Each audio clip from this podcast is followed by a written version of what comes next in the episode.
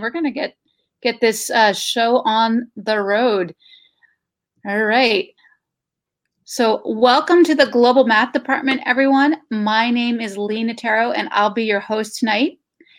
Tonight, we're going to be hearing from Michael Pershan about why kids learn from examples and why other times they don't. Uh, I know a lot of you already introduced yourselves into the chat, but if you haven't done that, please do so, letting us know what you teach, where you teach, and what your Twitter handle is if you have one.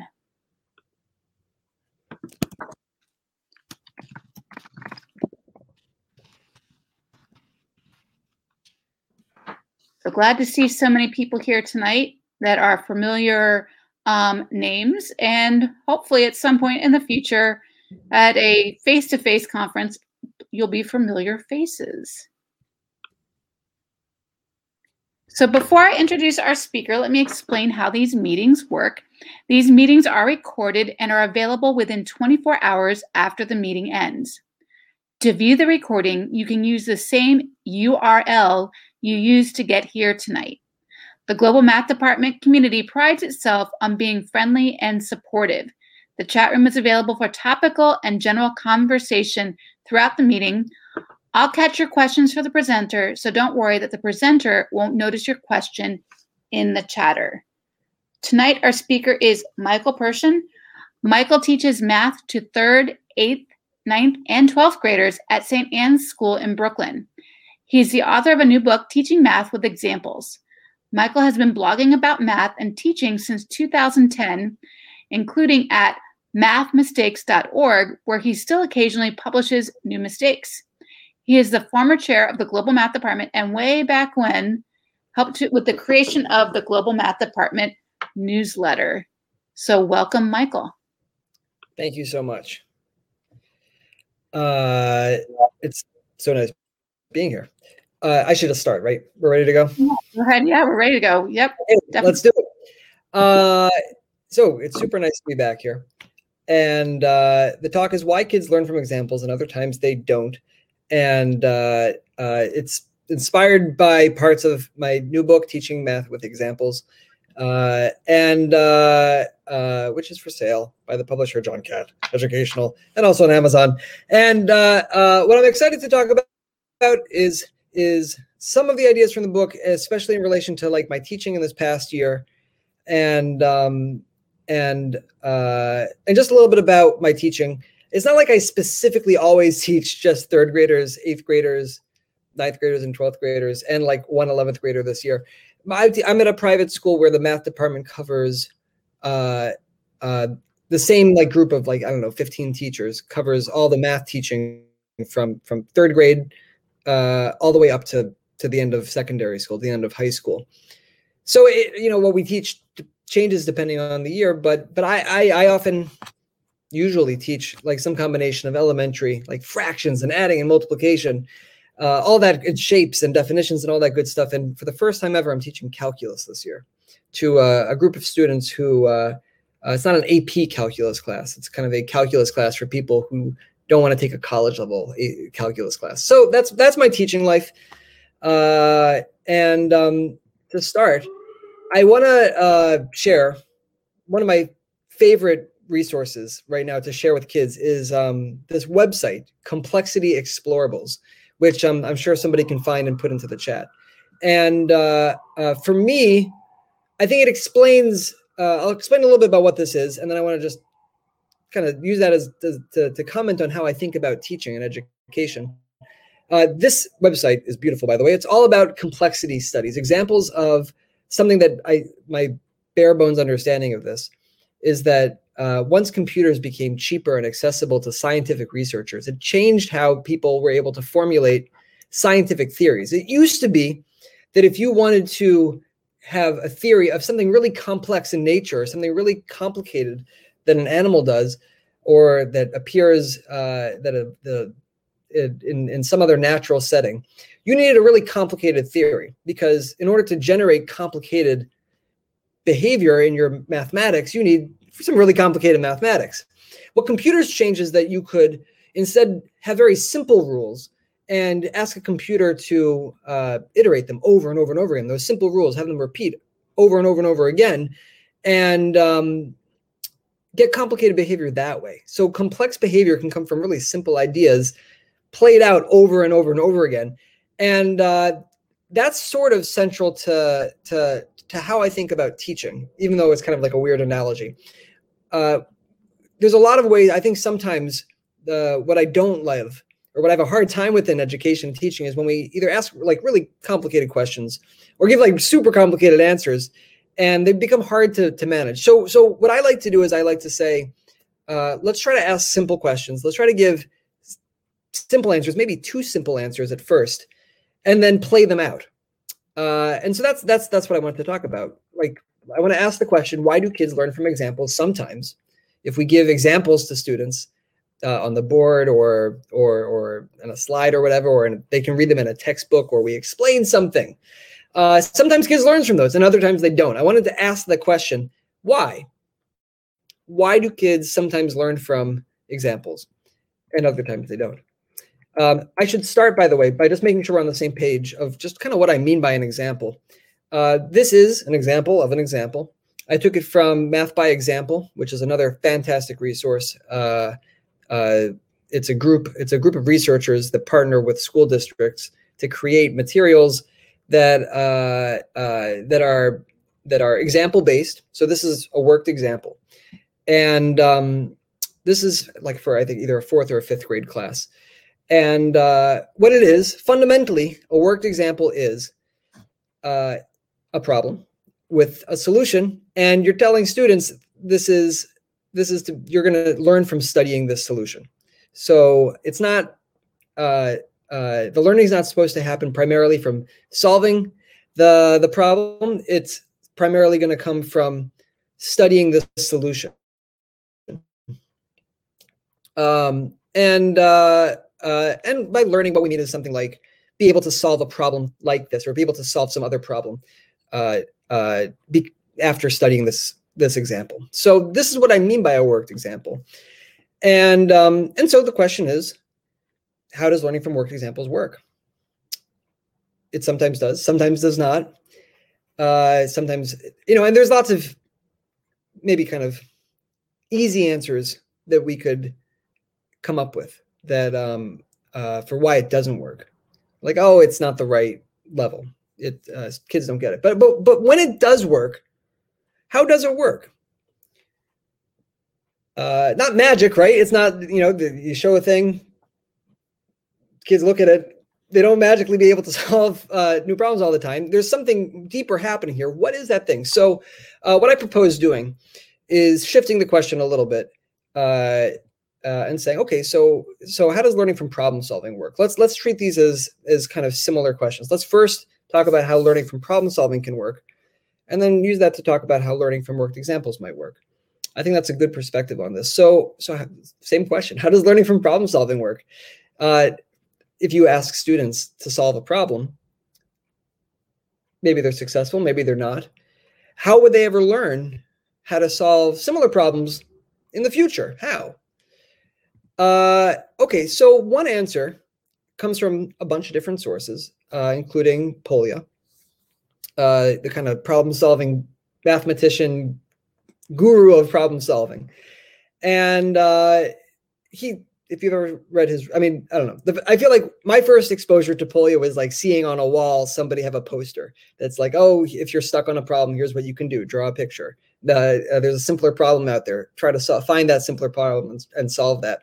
But Polya, Polya's writing is about is about how problem solving works, um, the creativity behind problem solving. But at some point, uh, uh, Polya has to grapple with, you know, how does learning happen from problem solving? So what if you've solved a problem? We solve problems all the time and don't that doesn't always enable us to to to do something new. So so his answer is um, you got to reflect on the solutions. You have to think about the solutions that you come up with. If you solve a problem, you need to then really think about that solution that you've landed on and that's a really sensible thing, I think. And it shows up in other research, uh, contemporary research now. It kind of uh, uh, also sees that if you're learning, if you solve a problem, whether successfully or not, the, the learning that you're going to do that's going to enable you to solve more problems in the future uh, more easily and maybe with less creativity than you needed in this case is going to come from uh, thinking, reflecting on the solution. Well, that's I think that's that's super sensible. Uh, uh, you need to think about the solution a little bit in order to in order to learn from it. So, so let's think about this. Uh, you this is a, a, great kind of problem. I love it. I assign it. Um, I took this one from solveme.edc.org. Um, uh, yeah, I, I, also love the mobiles. Uh, so the heart's way two. Uh, the trapezoid is unknown, and um, we could give this to I don't know what age kid to give it to, but let's assume that we're giving it to I don't know a, a, a child that doesn't know how to solve it yet, or any human who doesn't know how to solve it yet. But yeah, let's restrict ourselves to humans. Let's not go into animals or other creatures that might not. I don't know, but yeah. So a human person is trying to solve this, and uh, they they don't know, and I don't know how you would do it. It's worth taking a moment and thinking how you might go about doing this. There's more than one way to do it. Uh, and you might also wonder if you have students, uh, uh, how would your students solve it? And I know um, because I've given this to younger students, I um, some of the younger students I teach, I sometimes give problems like these to them, and uh, I do know a little bit about what's what I often see. What I often see is that what a kid would do is something like this. Um, they would like add up two, four, six, and they once they understand like oh each side needs to be balanced perfectly balanced. So if the right side is six they would uh, then say oh well that's two over there and therefore the miss and what what plus two is six is the thinking they would do. Look that's good thinking. I got no problem with that. Um, but i also teach algebra and i know that uh, uh, i know that that that there's another way to solve this that maybe uh, would be really useful for somebody who's learning how to solve equations. Uh, and it looks like this. Uh, it's that you could remove or ignore or group or match up uh, the hearts. And uh, okay, yeah, remove a heart from each side. Imagine removing a heart from each side, and then you'll be left with the trapezoid and the two hearts. That's that's fundamentally what we do when we solve an equation uh, by subtracting something from each side, right? And so um, this it, uh, there might be a situation where a student would go about solving a problem like this, uh, but I would really want them to learn this strategy. And so just going back, back here, so if if if the way that we learn from solving problems is reflecting on solutions, and if there's more than one way to solve a problem, then then we sometimes run into an issue, which is that students would solve a problem and it's great. And they use a wonderful strategy, and uh, uh, they land on a strategy that is just not the one that I want to teach today, um, or they're not successful at all, uh, and they remain stumped, uh, or they just don't think about the solution. They don't reflect on it super well. So, what do you do about this? Uh, the premise of a worked example is not that different from the premise of learning from problem solving. The premise of uh, a worked example is if you learn from studying a solution, then ask students to study a solution. And if you ask students to solve a problem, they will sometimes not be able to solve the problem and therefore not have a solution to study. Uh, or they will land on a solution that's not the one that you think would be mathematically what you want to talk about today. Uh, and if that's the case, that is a lost opportunity for the student to, to learn something from studying the solution. So fundamentally, we got a picture that looks like this. The way that you learn from problem solving, according to Polya and other researchers, is that you reflect on the solutions. You think about the solutions.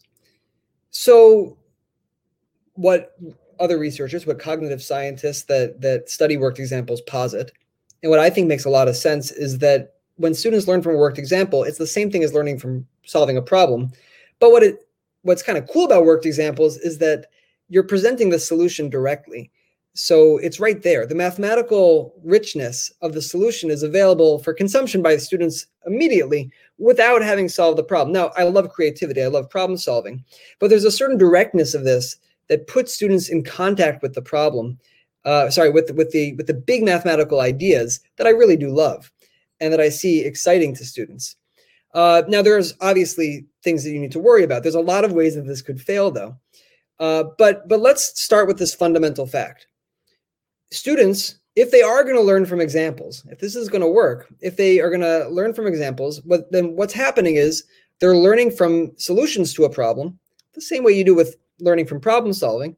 Uh, uh, but you need to do more, right? You need to uh, think about them, and you have to be able to generalize from them.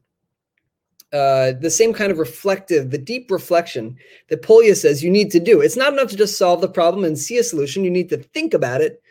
Uh, we would need to do that same deep reflection uh, with with the solution from an example. So if we're going to learn from examples, it's got to be the same deep reflectiveness that Polya says you need to do when you're solving a problem and learning from solving a problem. You need to reflect. Uh, uh, and I'm tempted to pause here because I know there's some questions, but I actually think that it's good to keep going because uh, we I, I, I gestured a little bit towards a moment ago to some of the ways that things can go wrong, that learning can not happen when you're solving a problem. Uh, you might not stop and reflect on the solution, is one thing I mentioned. Another thing I mentioned is you might study a solution that's not new to you uh, sorry you might you might you might land on a solution that's not new to you and never reflect on a new solution. That's what i was uh, gesturing towards here which is that this might be a great approach because uh, it's great and creative and it's valuable and i love students thinking but it might not be the one that helps you learn how to solve equations which is what i think this strategy does. So problem solving has certain kind of i don't know failure states ways in which learning can not happen uh, even though you're successful with with with um, problem solving, you might not learn anything from it. Uh, but there's definitely failure states. There's definitely ways that studying a worked example or studying uh, something present a solution presented by a teacher, which is what I'm defining an example to be. Uh, there's lots of ways that that uh, that that studying a solution presented by a teacher can fail also, and it's worth it to mention like a bunch of them. Uh, uh, students might not understand the problem they might not understand the solution either. uh, the solution might be written in a, like a mega confusing way that is uh, distracting to students and and doesn't make sense. Students may not be motivated to pay attention. They might not be into this. Uh, they might only study the solution superficially they might look at the solution and just like, oh, okay, yeah, I got this. I So there's not the deep reflection. There's not the trying to make generalizations that would help you solve, apply this idea to other problems. Uh, and uh, they might never make generalizations. Generalizations are right. Some of the reflection that you do when you when you successfully solve a problem, uh, you have a specific solution in front of you. But how's that going to be useful to solving other problems? That's we got to do the mathematical thing of generalizing. Uh, students might not do that when they're studying a solution. So, uh, well, here we've done it. We've now answered both questions. we've answered both questions that I that I that I brought out in the beginning of of uh, of, of this. I think we've got some simple solutions. Uh, sorry, some some simple answers to some relatively simple questions. The simple question was, why do students learn from studying an example? And the answer is, well, they do that when they think really hard about the solutions and they even make generalizations about about that solution. Uh, okay great. Part one done check. Part two um, why sometimes don't they? And the answer is like a lot of things. There's a lot of things that can go wrong. Uh, to the extent that some educators say forget it. Don't do it. Uh, there's too many ways for it to go wrong. But that's actually not been my experience and that's not what i think emerges from from from reading a lot of research about this stuff, which is part of what I did. Uh, not really to write the book that I wrote, more just uh, I don't know. The book came out of a lot of, of a lot of reading and a lot of um, experimenting in the classroom. And one of the things I saw is that um, right at the beginning of worked example research, which I think emerged from problem solving research um, in the 80s, in the 1980s. I mean, people have been studying math and learning forever. So to say, but you know, the, the, the current strain of worked example research, I think, starts around the 80s. Uh, and um, like right away people notice that sometimes kids don't learn from studying examples or college students or whatever don't don't don't learn from studying examples and the questions why and uh, Micki Chi is uh, like a really eminent uh, cognitive scientist and she was one of the first people to say well there's there's a lot of reasons a lot of these things on this list were identified by her early on and um, and so what's cool is that if you look at some of the research there's some answers. There's some kind of ideas, and I find them very practical about how to deal with some of these failure possibilities. So uh, there's no perfect answers in education.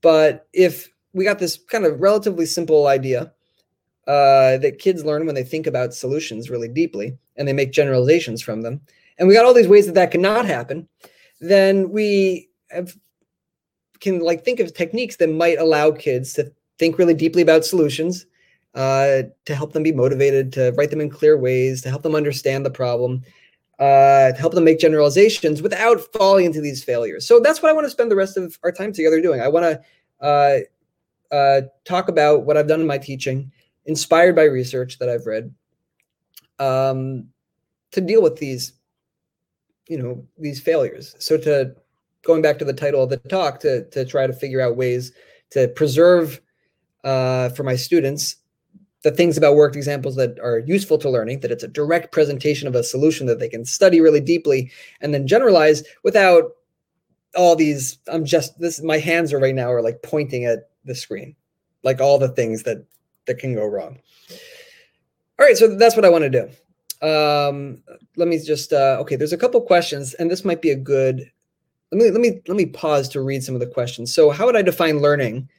uh, was a question, and uh, uh, and real briefly, the way I'm defining learning right now is kind of narrowly.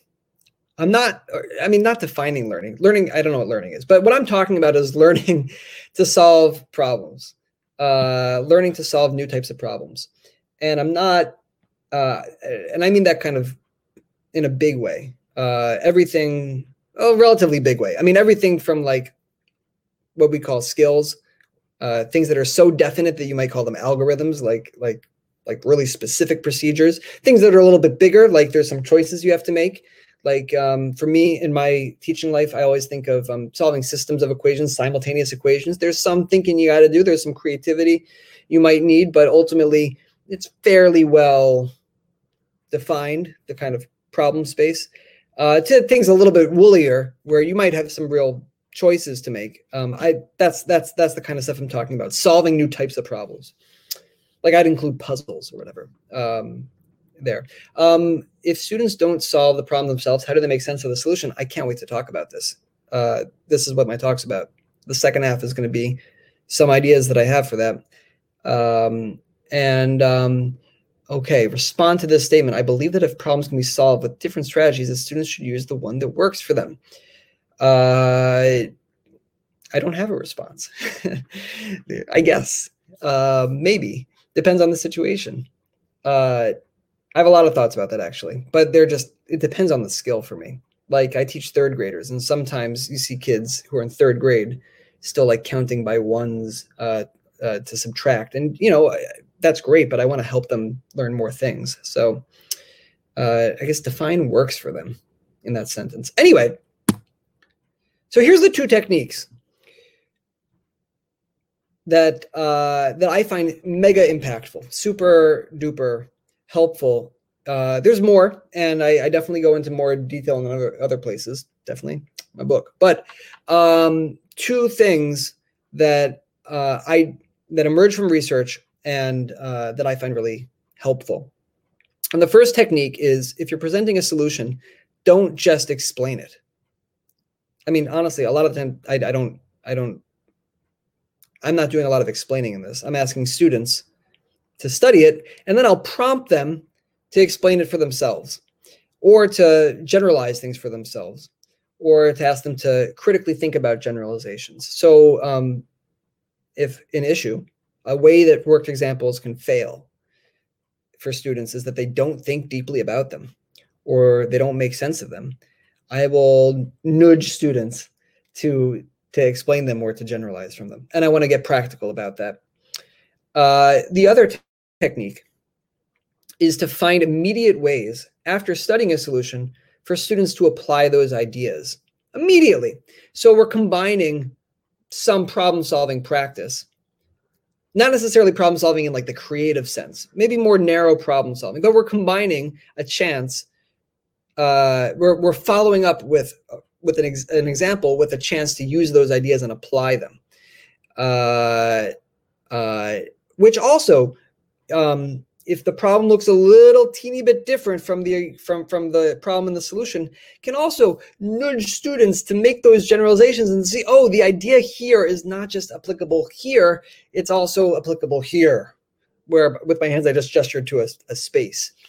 Uh, uh, it also often helps with motivation a little bit. There's a chance to there's there's a chance to use it right away and to feel like hey i'm getting good at something uh, and there's also kind of a uh, uh, a nice kind of like, wait a second, do I know this?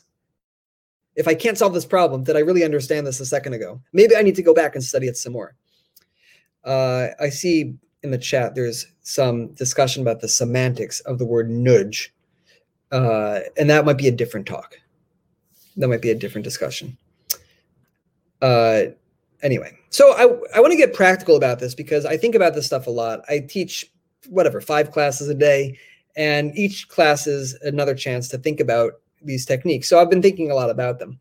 Um, so I, I teach fractions to my youngest students. And I think this was last week or two weeks ago, I can't remember. But uh, we're talking about equivalent fractions.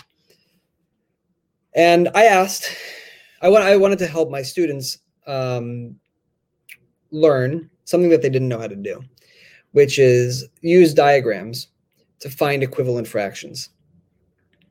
And um, what I did first is I showed this. I posed the question. I said, how many sixths? Is, well, I said is equal. I don't know if that's grammatically correct, but how many sixths are equal, is equal uh, to two thirds? At this point, my students, my third graders, knew quite competently, I think, how to shade in two thirds of a diagram. And uh, and they could they they can, but they I don't think they could have done this yet. They didn't know how many six were equal to two thirds. They they don't have a procedure for this. Um, I wanted to show them how they could use diagrams to um, to figure this out. So I asked them how many six are equal to two thirds. You might have an idea. I said uh, put a thumb up if you understand the question. You might have an idea of how to solve this, but right now I'm going to show you someone else's solution. Here's how somebody else could solve it. I've seen this solution before, I said to them. Uh, uh, I shaded in two thirds and then I showed them, with not saying anything, that you could divide this into further sixths. And then, really silently, uh, I wrote down four sixths, the two thirds equal to four sixths. And then, uh, so that, that's the worked example. Uh, this, and immediately though, I prompted students, I nudged students. Maybe I, I'm, I'm trying to make nudge a technical term. Uh, I'm going to go for it. But uh, uh, immediately I follow this up with a question. I say, okay, I'd like you to explain this. Um, this was partly, this was an online third grade class, which is about as fun as you think it is. Uh, I asked, how do we know that two thirds is the same as four sixths? So I prompted students to explain this. Now, this is an idea that that uh, shows up in in in the cognitive science research. Uh, Micki Chi is, I think, the first to to kind of identify this as a good strategy. Ask students to explain the things that they see in a worked example. Uh, the reasoning behind this is kind of interesting. Micki Chi, uh, these researchers were were were listening in on students. They asked students to, to talk as they were watching them read worked examples. And one thing that they noticed is that there was a difference between students who were could later on go on to, to solve other new problems correctly. Uh, the difference, one difference that they saw, was that students who later on went on to be successful using these ideas to solve new problems, that these students often uh, paused while studying worked examples. They would say, why is that true? Oh, wait, yeah. or they'd say, I don't think I understand. Oh, yeah. So there's this pausing and um, self explanation that is very productive and very helpful for forming generalizations that successful students do more often than students who don't learn from examples. So, just going back to Polya, some students spontaneously reflect on solutions, whether they know how to do this or whether it's because they know what an explanation sounds like or because they have a lot of prior knowledge, whatever. Successful students are doing this. And students who are successful applying these ideas later are doing this more often than students who aren't. And you've seen this. You've seen this. You've seen how sometimes students who are not going to go on to be successful solving a problem kind of are like, yep, I got this. No problem. I'm good. Yes, fine. I'm done. I got this. Whereas students who will go on to be very successful applying these ideas kind of will, will agonize sometimes and we'll, will will think, wait, do I really get this? Do I? Well, I'm filling the gap. I'm asking the question that every student should ask to themselves, which is, why is this true? And my students at this point were able to more or less give explanations. Uh, uh, I think there's actually a lot to that about to teaching students what good explanations can look like. More on that soon. But uh, then I asked another question. I said, um, uh, uh, again, there's kind of like little pushes to make generalizations. I said, okay, what if the answer, what if the question were a little bit different? Now in the chat, I said to my third graders, I want you to pretend that instead of asking about two thirds, I was asking about one third. Uh, and my question was, how would the answer change if instead of two thirds, it said one third in the problem? How would that change? Again, I'm trying to push students to think about the global implications of the pictures that they're studying. So that's technique one. Technique one is uh, is is prompts to explain or generalize. Uh, technique two uh, is immediate applications. So once I've asked students to kind of generate these generalizations or to move closer to making generalizations. I immediately gave them a new problem that had one thing different. That it was, uh, or maybe I guess two things, but as few things as possible different, while giving while while, while being because uh, I want it to be recognizable to the students. I want them to know how to. I want them to be successful here.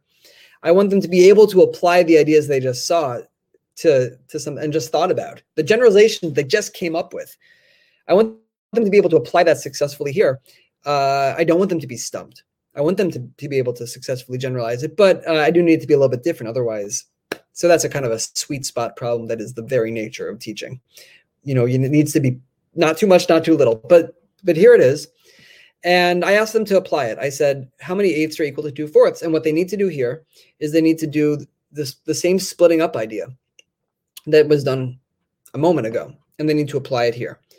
That this is different than how I used to do things before I encountered research. Just by the way, and look, there's more than one way to get ideas. I'm not saying this is like specifically the only way to get this idea is from research, but as it happens in my life, what I tended to do was I tended to not follow up examples, explanations, studying solutions, whatever the uh, discussions, I didn't follow these up with chances to apply the ideas immediately. And that's a big difference in my teaching. And it makes a big difference uh, uh, it, for my students, I believe. I think it gives them uh, wins. I think it gives them uh, moments of feeling confident. Uh, but I think that confidence is really tied into their success in applying the problems to something new. Um, and then this wasn't the end of my lesson. I had another activity, but this is um, this is the end of this the cycle of things that I did relating to this work example. So it started just to go back. Uh, I posed the problem and I made sure everybody understood it. So I'm trying to make sure that it's meaningful to students. I show the solution, uh, trying to directly show this new mathematical idea. And uh, then I prompt students to make meaning out of it, to give an explanation. Uh, I nudge them to make generalizations. And then I'm also nudging to apply it to a brand new problem. And I'm moving them closer to, to, to independent problem solving, which is the goal. All right, so this is third grade. I think what I have next is uh, uh, uh, the same two step uh, uh, pairing of these techniques with an example. Um, with I think something from my calculus class. I think what I have here is yeah. So um, so this is my first time teaching calculus. So this this might be rough, but um, these are students that that that really like getting a lot of practice, and we've been trying to uh, uh, been trying to uh, get better at, at, at integrating. So so um, this is an example that I recently gave my calculus students.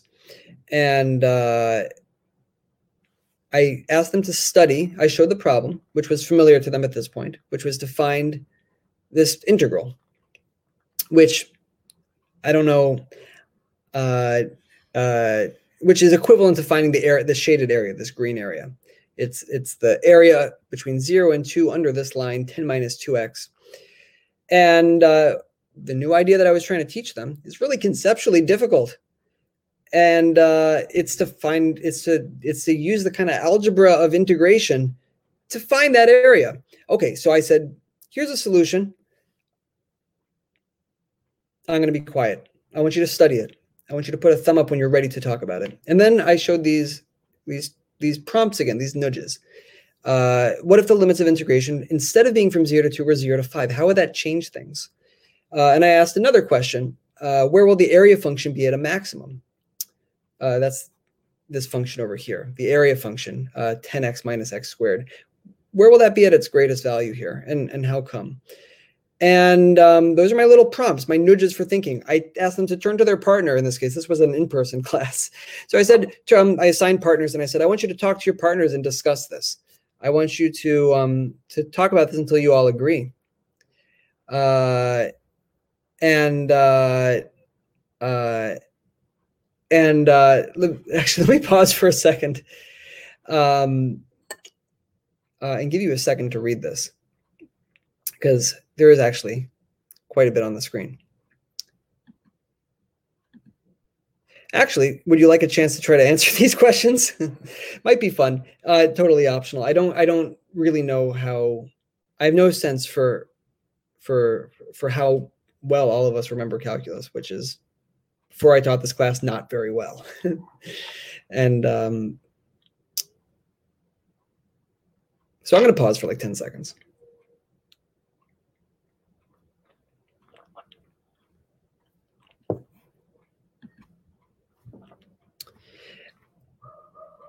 what I'm doing here is again trying to encourage kids to fill the gaps a little bit and and to and to think really deeply about this. Now, what I really wanted to share here was, but this was a time when, so that's the first technique, and um, whether the content here makes like 100% sense to you uh, or not depends on your calculus background, honestly, and your calculus current knowledge. my calculus background was okay, and my current knowledge was like low, and now um, it's like a little bit better. But uh, this is like not that different from what I did with the third graders with the prompts. Um, what I did next was a little bit different because uh, technique number two is immediate applications, but this is super complicated as far as the procedure goes for my for my students. This is this was not easy for them. This was really hard.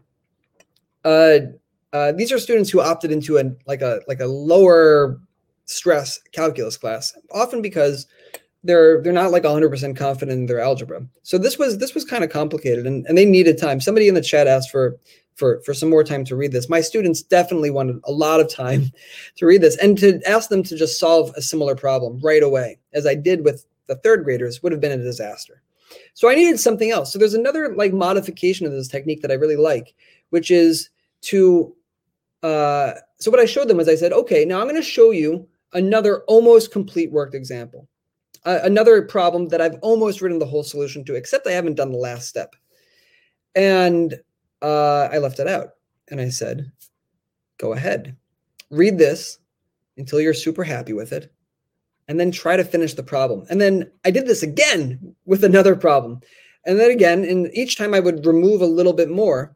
And uh, what I love about that is it gave my students a chance. So this is another idea, like cribbed from research, from cognitive science research, from worked example research, and it's called um, kind of like it's similar to concreteness fading. I think is the more th- common thing you might call that. Well, no, concreteness fading in math education means like you got like a physical object and you abstract it. This is this is fading parts of a worked example, so that there's uh, more and more that students can do on their own, while still giving them a chance to focus on just one bit of it, uh, so that a skill that involves, for example, making sense of function notation, not a given for my students all the time it gives them a chance to work on that part portion of this in the context of this nice meaningful application problem. Uh, and by application i don't mean like real world application. I mean application of the idea from the previous solution. So what i'm saying here is that if students aren't ready to do an immediate application i still of, of, of like immediate solve the whole new problem um, i can still give them an immediate application by giving them kind of a a little snippet of a problem to complete on their own. And this is part of that second technique. Oh, there's a question that I want to address. Um, am I intentional about how straightforward these questions are? There's a little context. Is this done to reduce extraneous load? Uh, and this was a question earlier, but it, it could apply now. Uh, and no, these are these are. I'm just trying to pick examples from what I happen to be teaching in the last couple weeks. Uh, uh, this is this is not yeah, this is not only uh, about like I guess super straightforward questions. I also wouldn't call these super straightforward for my students. Um, like the fractions one is not at all straightforward for my students, for my third graders. This is kind of a really meaty question that they could think a lot about, um, and that they can think that they do think a lot about. Um, but this is for when I want to teach them how to do this. Um, I don't know if I addressed the question, but that's my attempt. I want to show you one last kind of thing from my classroom uh, before wrapping up. And so this is, I also teach high school geometry. And uh, this is from the beginning of the year. And uh, this is a different kind of prompt. So this is my attempt to use that first technique in a slightly different way. Um, this is a circle. O is the center. I'd tell that to my students. And there's a lot of angles. And one thing I want to teach in geometry is I want my students to be able to find missing angles, and I want them uh, to know about inscribed angles. Inscribed angles are these corner angles. You may or may not remember from geometry that there's a really cool relationship between these angles and what are called central angles, like the clock angles in the middle. So if this is 80 degrees, uh, this is 40 degrees. And um, I this is a question that I asked my students when we were studying this, I said, uh, what would be the best explanation for why angle B is 40 degrees? And I gave them two options. Um, I said, option A, isosceles triangles contain two equal angles. Is that a good explanation for why angle B is 40 degrees? And my second option is inscribed angles are half the degrees of their arc. So what's going on here? Um, I want students to be able to make generalizations. I want students to be able to look at a solution and reflect deeply on it. And part of what that means is if they're going to be able to apply it to other problems, they need to be able to say, oh, it's not just this solution. This isn't just going to be true here, it's true for a lot of other things too. A lot of other cases. There's an idea here that this represents that's generally true. It's not just specifically true here that this is 40 degrees. It's generally true that and there's something larger. Okay, a challenge, kind of like the challenge with uh, a complex procedure that my students don't know how to do on their own yet, uh, even after studying a solution, is that students don't always know what a good explanation looks like. And I get this. So the more often you ask students to explain things, the more often you'll hear kids say, I don't know how to explain it, but it's true. That's, I think, uh, a sign that we need to teach kids what good explanations look like. Uh, so here's a kind of prompt that's a nudge. It's a nudge towards uh, ref- deeply reflecting on a solution. It's a nudge towards uh, generalizing, and it's by studying a solution, not by problem solving. So I asked students, and this was an online class, but I've also done this in person. Uh, what's the best explanation for why this is 40 degrees? And these are two generally true principles right? It's true that isosceles triangles contain two equal angles. That's a generally true principle. It's also true that inscribed angles are half the degrees of their arc. That's also true. That's true for all circles. Um, that's a theorem that that, i that my students have studied. They thought really hard about this. There was some interesting debate. Some students really liked the idea that that isosceles triangles can do equal angles. That that that A explains this well, and I totally see their point. Uh, after all, there's really an argument that B and A are are super related, but uh, B is a really good explanation too, and it really related to to what we have just been discussing in our class. Now, what I like about this structure is that these are two generally true principles. I'm asking students to connect this solution to a generally true principle. I'm modeling for them in a rather direct way what a good explanation could look like uh, for, for why this is true. I'm, I'm just merely asking them to think about which one applies here. So I feel that what I'm doing here is I'm scaffolding that generalization the same way that I kind of scaffolded the try this on your own aspect of this problem. Uh, this is I I can't I think I took this from research also. I definitely took the spirit of it from some of uh, something I read in Bethany Rittle-Johnson's papers about scaffolding explanation making. I think I even took this structure uh, and ran with it a little bit, but I love this. So at this point, uh, oh, I did this again. Oh, good. I, I, this is an algebra example. Another time that I did this towards the beginning of, of this academic year. Um, which reason explains why you can write a divided by b as a fraction, a over b, something that I find my algebra students really have a hard time with uh, and that I need to help them with. So again, two generally true principles. Uh, and I'm asking which one applies here better. I don't know if there's maybe, I hope here that maybe I should pause. Uh, is there a clear answer here?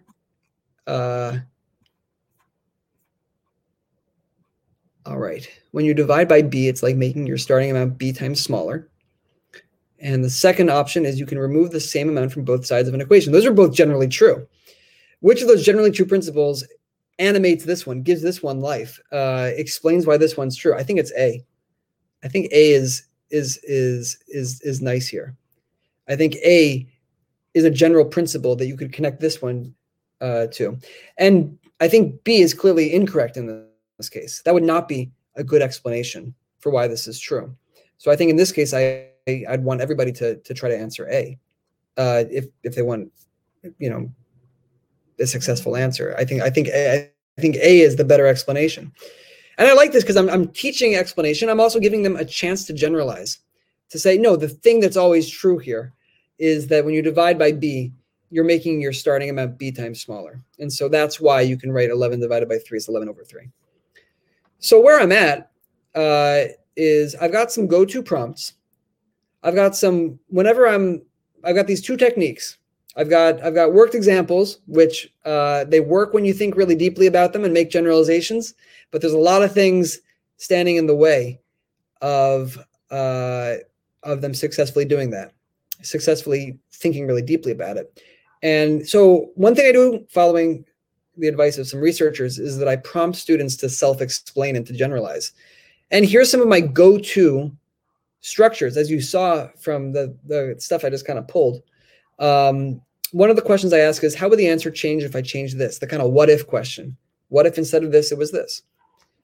Uh, another thing that I often do is, which reason best explains why this works? That multiple choice, which, which reason do you like better? Um, another structure that uh, I kind of glossed over earlier, uh, but that I also think is kind of powerful is I'll point out a connection they might not have noticed, and then I'll say, explain it. Uh, did you notice that there's uh, uh, oh shoot, I shouldn't. Uh, well, I was kind of thinking this is one thing I that that I do is like um, I think that came up over here. But no, I was thinking of a different thing that I did with my calculus class where I, I asked them to imagine uh, what they were doing on a graph. So I said, you know, what would this look like? Why, uh, what shape would this look like? Uh, uh explain why it would be a triangle or whatever. Uh, I'm imagining something in my head that I'm not communicating super well. So I'm just going to pause on that. But the structure is true. Notice this connection. Notice this thing that you didn't see right away. Explain why that's the case because uh, I'm pointing out something they might not have noticed, and then I'm also asking them to to to, to give it some life, to to to, to generalize from it. Uh, and then when it comes to this other technique of uh, quickly applying the idea, uh, uh, I'll do a, I mean, one thing I'll do is that I'll assign a new problem that's very subtly changed, like I did with the fraction thing, like, like, like just enough that you need to think about uh, how what you just saw would apply here, just enough. Uh, and when that's not possible, uh, because it's too much, it's too complex, uh, it's too much to bite off all at once. I'll scaffold that, and the way that I'll do that is I'll still give them a chance to to to solve the problem on their own, uh, just a little bit of it, and in the context of another example, so that it's still the meaningful solution, uh, but you're filling in a little bit, and you're able to focus on building up to to, to complete independent confidence. Uh, we're near the end here. I want to uh, just give credit to Algebra by Example, the same people behind Math by Example. Uh, Julie Booth is, I think, the lead researcher there, and uh, they um, they their resources um, are free, and uh, they they also have they have this this this structure also because this is really this is this is a nice way to learn from studying a solution. Uh, these are materials. It's not a pedagogy, exactly right. There's there's no there's no uh, there's advice, but what you can see is there's a solution, focusing on something that that, that kids could really benefit from learning. A lot of algebra students uh, need help explicitly learning how to combine like terms, uh, or even I don't know if that's like terms. I don't know if it's there, whatever. Plus two minus five is something that combining addition and subtraction something kids benefit from seeing explicitly. They ask them to explain it, and they ask them to try it on their own. This is the three-part structure that that's kind of at the heart of of of of how I'm using learning from solutions. And um, so, if we want to discuss things, there's a couple questions. The question I'd leave you with uh, for you to think about is: so here's a worked example, another one that I pulled from from my geometry class. Uh, could these three lengths make the triangle? And I tried to draw a picture that would represent a, a way of thinking about this. Uh, one that I've seen kids use. And um, you might think about. I want to take a look at the questions that that that have shown up uh, in the chat, but but you might think about how would you prompt students to think more deeply about this? How would you ask them to reflect on it? How would you ask them to explain it for themselves?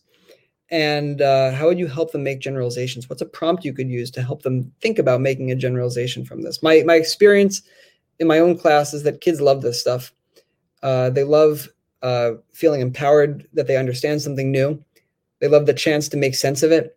They love the chance to analyze it, and they love the chance to use it afterwards and feel like there's something brand new that I just learned, and that I'm able to apply it uh, to, to something challenging. So, so all these things the explanations the an- analysis the generalizations uh, the applications uh, I my it's it's been great for my teaching.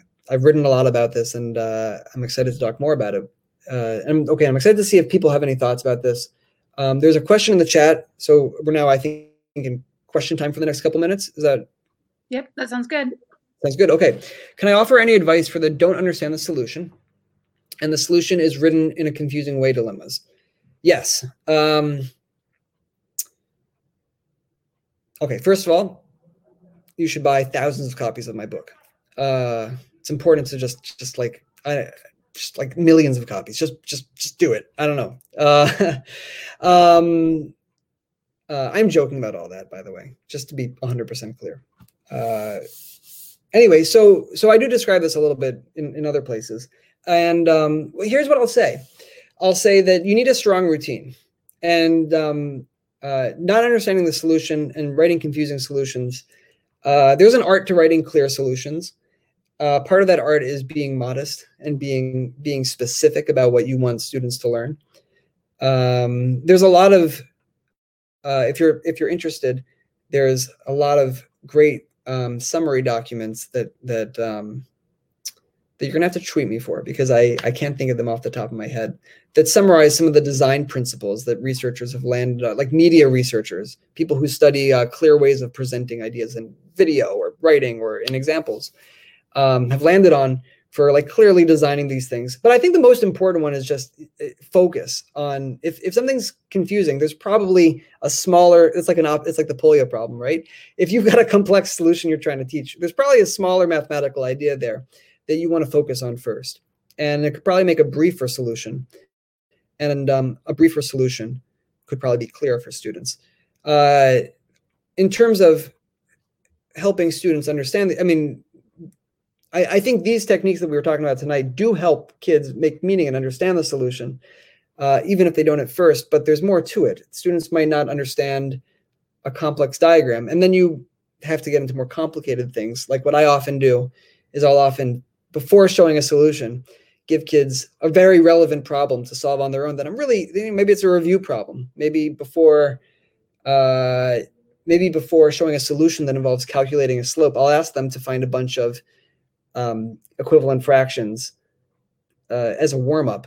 Uh, because that's going to be super important for making sense of the solution that they're studying. So, so there's there's there's a lot to thoughtfully designing a lesson that will lead students into a solution that makes sense. I think these two techniques are, are two of the most impactful ways you can do that. But um, I definitely find warm up problems to be super helpful. Let's see. Should I be looking at the chat? or um, I I uh, don't have any questions for you in the presenter tab. So that's great. Um, I can hang around. Uh, we can end things and then we can keep talking. Yeah, I, I, was gonna say I don't think I see too many other questions in the chat. You did answer um, most of them um, earlier on. Um, it's a last chance, is what you're saying. Yeah. last call. Going last one. Questions. Well, well, while while we're waiting for those people to come up with those last um, minute questions, let me just um, mention that uh, our next session is on May fourth, and it's going to be presented by Robin May. Um, it's a session that is recommended for grade pre-K through two, and the title of the talk is "Games and Routines for Building Number Sense and Fluency." Um, I don't see any questions from anyone. That's great. So um, be in um, touch. If I, yeah, no, yeah. If you have any questions, definitely um, reach out to Michael um, through email. Um, I'm just going to wrap things up. So if you have uh, another question or two here, you can uh, feel free to type it in the chat. Um, but I'm very grateful for Michael to, uh, for his uh, sharing with us tonight. Um, and for everyone in attendance, thank you for joining us tonight as well. Um, one other additional announcement is that we are looking for Global Math Department webinar attendees to share how the Global Math Department has impacted their work in their classrooms. Uh, the webinar will have approximately four presenters sharing for about 10 to 15 minutes each. And we are interested in hearing from people that attend the webinar live, watch the recording, or listen to the podcast.